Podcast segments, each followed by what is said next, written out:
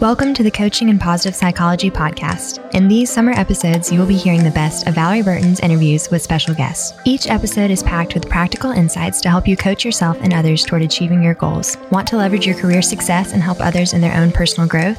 Or maybe you want to work to be meaningful without sacrificing your relationships and well being. Coaching may be the dream career you've been looking for. Download your free guide, The Path to Becoming a Successful Coach to see if coaching is right for you and the next steps you can take to become one. Download now at cappinstitute.com. You can click the link in the show notes.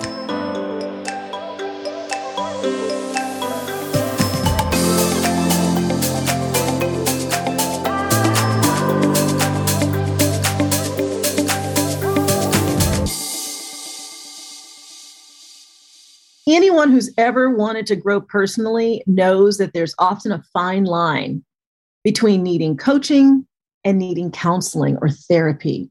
Now, for me as a coach, this is so, so important because coaches never need to be doing counseling.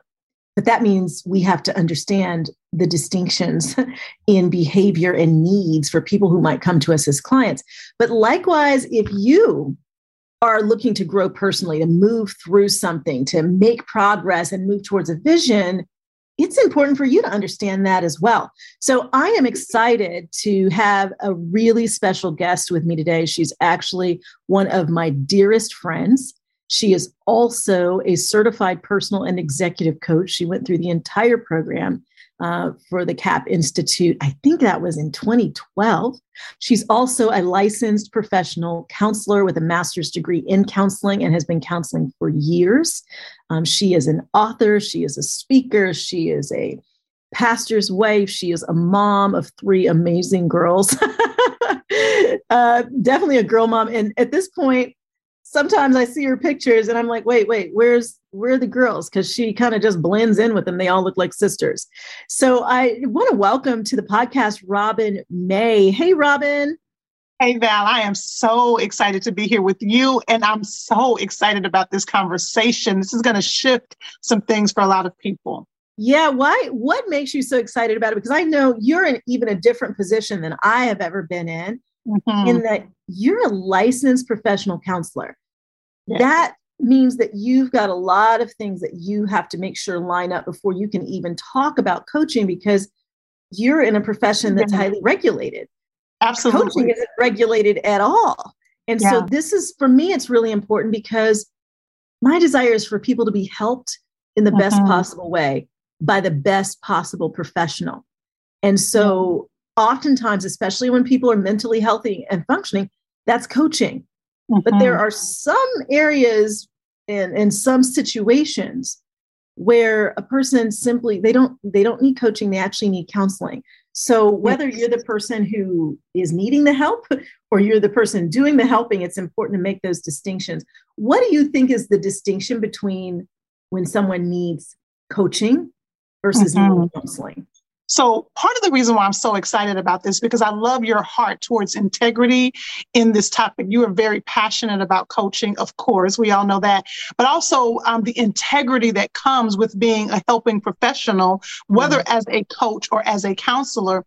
And so, one of the reasons why I'm so passionate about it is because we're literally dealing with the um, mental health and the long term impact if we get this wrong. And yeah. so it's, it's really important that we are sensitive to it. Now, Val, you may not know this. I'm going to give you a little tea in the industry. You may not know this, but coaches are often um, they may not realize that counselors and, and licensed professional therapists sometimes feel some kind of way. Oh, I know. I know because they've told me. yes. You know, it, it, it, can get really sticky. And well, let me being, stop you right there because yes. there's a couple reasons for that. Mm-hmm. Number one, because coaching hasn't been regulated. And when I yeah. started almost 20 years ago, I kept hearing, like, you want to go ahead and make sure that you're certified, that you're credentialed, because at some point you know this might be required and then you'll be ahead of the curve but also coaches make really great money and so Girl, the yes. average yeah the average hourly rate is going to be much higher than the average yeah. hourly rate for a counselor and a lot of times it's not even an hourly rate you know it's it's exactly. packages so there's that and then not having to meet all those guidelines I can yeah. see why a, a licensed professional can can feel some kind of way as you, you know that's the that's the thing that young people say i feel some kind of way and you just hit it on the nail. And you think about a licensed professional counselor myself included who went to school and who who um, spent all the money to go to school and then you can have someone become a coach call themselves a coach make way, make way more money without the debt included. And so it creates this tension. But i want to say that both are greatly needed. We need yes. coaches and we need licensed professional counselors. The problem is when the line is crossed. Now, let me say this, Val. You know that licensed professional counselors, social workers, within their practice, they definitely use coaching skills. Yes. But on the other side, coaches have to be very careful that they don't use or try to become a counselor. That's a very thin line. Yes. So, how do we know? One of the easy definitions that I've heard for many years because I have been entrenched in this for a long time, one of the definitions I would hear often is okay, counseling deals with the past and coaching deals with the future. Well, that's a very simplistic definition because coaches definitely need information from the past in order to coach effectively. And yeah. counselors are definitely trying to help their clients move forward. forward so, yeah. kind of how I've defined it is this is that counseling is focused on, yes, resolving issues from our past, but not just resolving issues from our past, those issues that are currently causing distress. So, as a counselor, I am looking to see past trauma and past dysfunction that is currently impacting your daily functioning, right? Mm-hmm. So that's counseling. Counseling is also dealing with a crisis that has occurred recently that is impacting your current ability to function. So what we want to look at is, is the client, you know, um, some therapists use the word patient, but is the client dealing with distressing symptoms that are impacting their ability to function. So, so when, I'm in my function, I'm going to stop mm-hmm. you there because that is that is a term that we more you would more use in a counseling setting right but we mm-hmm. even when we train our coaches is one of the first things we say is they need to be mentally healthy and functioning so mm-hmm. when you mm-hmm. say functioning how do you know if a person is functioning mm-hmm. Yeah, I love that question because Valorie, this is you, you know you know your girl, and sometimes I use a crazy example. But when I go to the doctor, Valorie, the doctor will tell me, Robin, you you're going to be surprised when I tell you this, but the doctor will say, Robin, you are you're on the line of being obese, right? They'll tell me that I'm on what? the line of being obese. Yes, because the standard of what a woman's size should be is um, identified as the norm, and I'm not hitting that norm. Mm. So when we mm. look at mental health, there is a norm that's across the board, but that norm is relative, right? And so it's very important that we understand what is someone's base level of functioning. This is where the probing comes in. What is someone's base level of functioning? And once we determine that, we then need to see if they are functioning below their base level of functioning. So does that so mean when, that they can't get up every day? Does that mean that they aren't able to forgive? Like on a practical level, well, it means it can mean some of both of that. So I would look to see number one, how are they able to do their daily activities? Are they having a hard time, like you said, getting up in the morning? Are they having a hard time concentrating at work? Are they having a hard time engaging with the people that they care about? Are they having a hard time getting their thoughts in line? Are they dealing with ruminating and distressing thoughts? This is what happens when you're asking the questions and you're probing, trying to see what is your base level of functioning and are you operating operating below that. If they are operating below that, this is a way to look at it. If I have a, a broken ankle, I don't have the ability to run a marathon, right? And so we need to see if there's something going on that's going to impact my ability to operate at my optimal best. That is so good. So, absolutely. And what I love about that clear way that you stated it is we all know if I've got a broken ankle, I'm not, mm-hmm. I don't need to be jogging. I don't need to be training for the race, exactly. let alone running the race. And yet, if I have a broken ankle, does that mean I can't give a speech or presentation at work? There you go. so, go. One of the things I have found over the years, I, because number one, counseling's helped me in my life. So I'm very, I'm very pro counseling. There are things all of us could use counselors, but I truly believe all of us could also use a coach Mm-hmm. And I've often observed licensed psychologists, therapists, etc., having their own clients work with a coach. I've had clients come to me. I'm working with my counselor. They think I could use coaching in this area. Absolutely. And so they may be doing both at the same time. You know, the the analogy I often use is that if the past is a wound, mm-hmm. and when you mm-hmm. touch it, you flinch. That's counseling. Oh well, Valerie, just know I'm gonna be borrowing that. That's perfect. Yeah. But if the past is a scar, mm-hmm. I can touch it. You're not gonna flinch because it's healed. But yes, you can see absolutely. I've been through something. You can see I've been through something. Same would be true if you broke your ankle, right? Yes. if you've got the cast, if you still got some kind of open wound, but at some point it heals up. I still might see a scar from surgery or I might see something there that, that doesn't look perfect, but it's healed. I can run again. That's coaching. So I, I absolutely love this. So when as a counselor when you look and you go okay this person is ready for coaching because you have to make that determination all the time robin all the time because you're mm-hmm. licensed as a counselor and you're certified as a coach mm-hmm.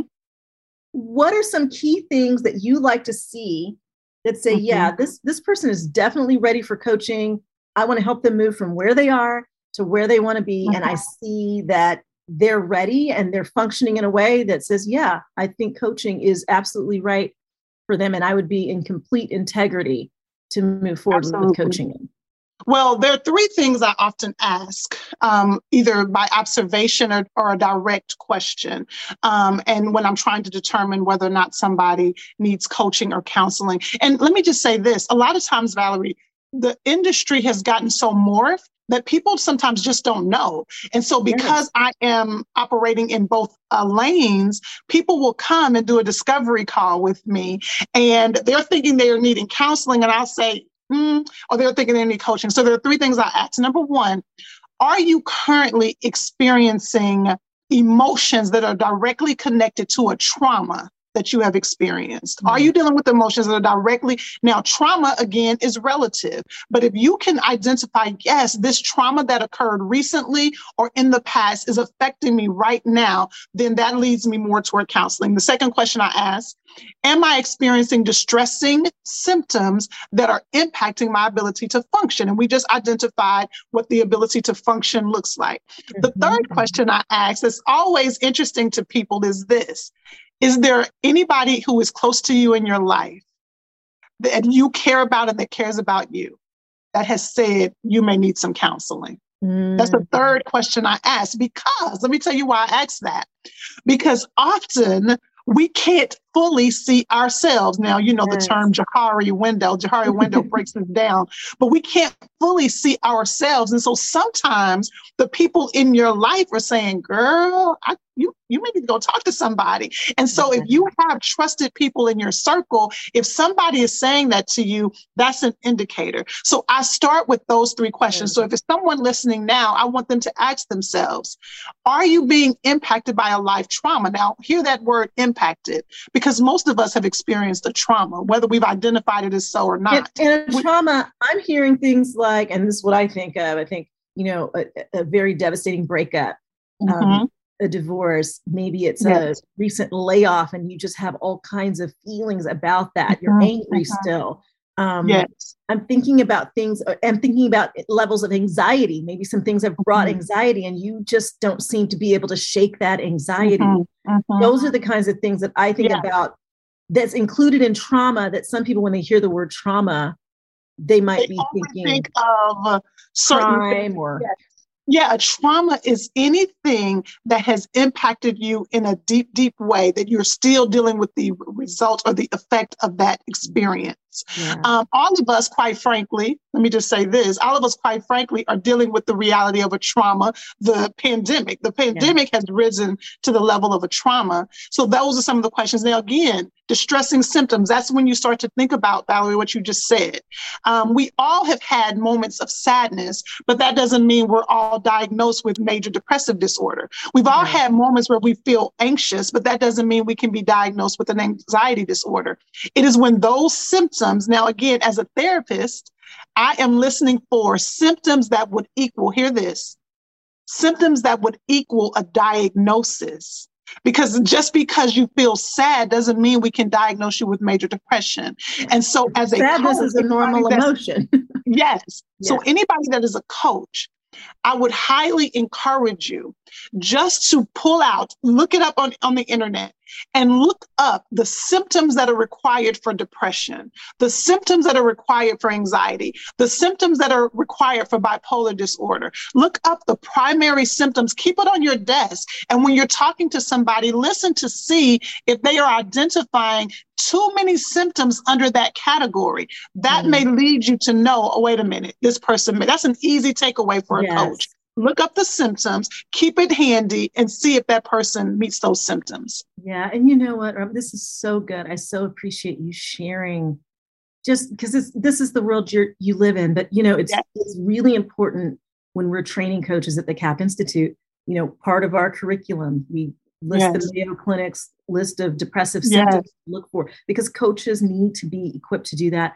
But we also must be equipped to use direct communication when we yes. said someone needs counseling that yes. we can just say like you said has a you said as a friend said you need counseling i mean i will just say have you have you considered counseling for that mm-hmm. because mm-hmm. there's no stigma to me about counseling. there shouldn't be any stigma like, yeah yeah there's no stigma have you gone to the doctor for that well if you had a yeah. headache for 10 days in a row i think we'd all agree you should have gone to the exactly. doctor seven days ago exactly. right so exactly. making sure that we are comfortable talking about mental health and mental illness. Absolutely. That this is a part of life that sometimes we need that additional help to get over, as you say, the traumas, the places where we may, we may be stuck in the past, because the ultimate vision is that we're able to heal from those things and mm-hmm. we're able to mm-hmm. take hold of the vision that yeah. we're moving towards or that we want to move towards. Yeah, um, absolutely. And and as coaches, wanting the best for anyone you serve or that you might serve means mm-hmm. that you're doing things in their best interest. Not, oh, Absolutely. they've got money and I could serve them, right? Absolutely. Because you would be underserving or even doing something to their detriment if you are counseling or attempting to counsel when you're not trained. Or, or, or Valorie, attempting to counsel, or but what I've seen is minimizing symptoms mm-hmm. and chalking it up to just get over it.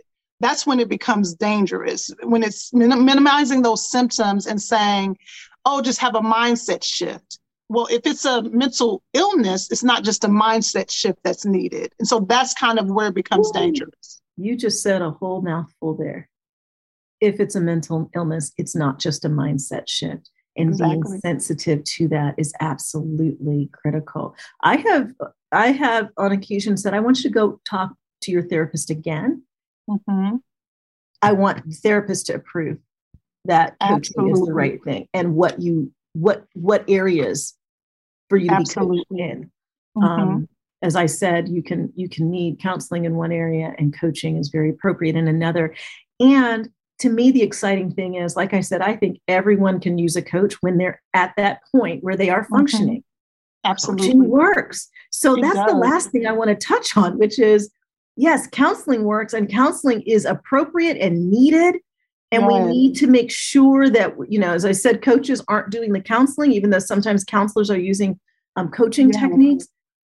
But why, as a licensed therapist, you decided hey, I, I want to go through coach training. I want to be certified as a coach. And you've been serving coaching clients for years now. Oh my gosh. Yeah. What is the value of coaching and why? Hmm. I mean, coaching is growing. It's it's a multi, multi billion dollar industry. And I always say to myself, it's for a reason. Coaching has changed my life.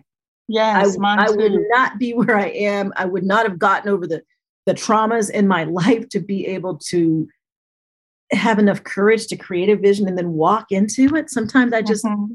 i just pinch myself coaching for me has been transformative and for so many people why do you think coaching is so important and so valuable well first of all valorie this is a perfect um, shift because um, one of the things about coaching is the expectation that a coach has of you to rise to your optimal best. Mm. Coaching comes with an expectation from that coach yes. that their client can rise to their ultimate or optimal best. You know, uh, Valorie, I have the pleasure of having learned from you, but also being your sister friend. And one of the things folks may not know when you turn on that coaching hat, you ain't playing no games, okay?